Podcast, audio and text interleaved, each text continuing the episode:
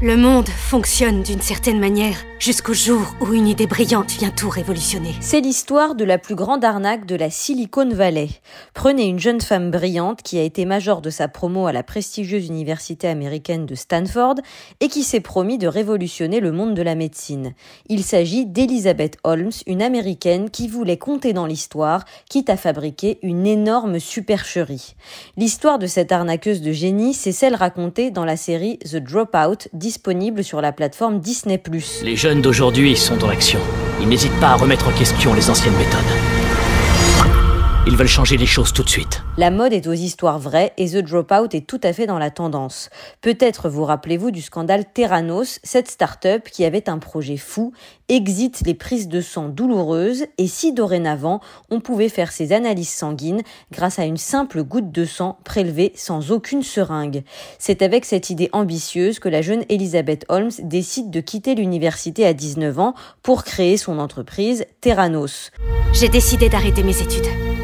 Cette machine va changer le monde. En plein boom des startups californiennes, la jeune femme réussit à convaincre de vieux lions du capitalisme américain d'investir dans son projet.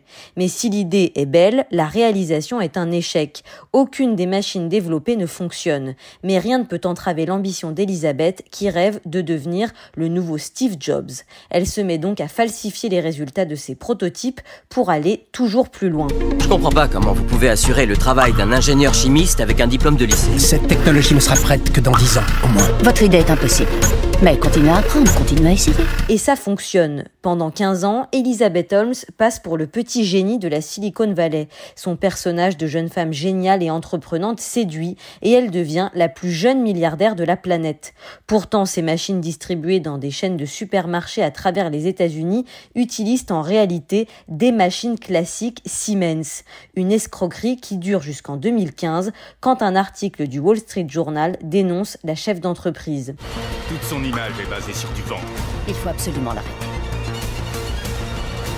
On n'a pas vu un seul contrat. Je vous assure qu'elle vous ment. En 2018, Holmes et d'autres dirigeants de l'entreprise sont inculpés pour fraude massive. La même année, la société est dissoute. En janvier 2022, Holmes est condamné pour fraude envers ses investisseurs, mais la peine n'a toujours pas été prononcée. Une histoire à peine croyable, racontée avec brio, notamment grâce à la performance hallucinante d'Amanda Seyfried, qui singe à la perfection Elizabeth Holmes.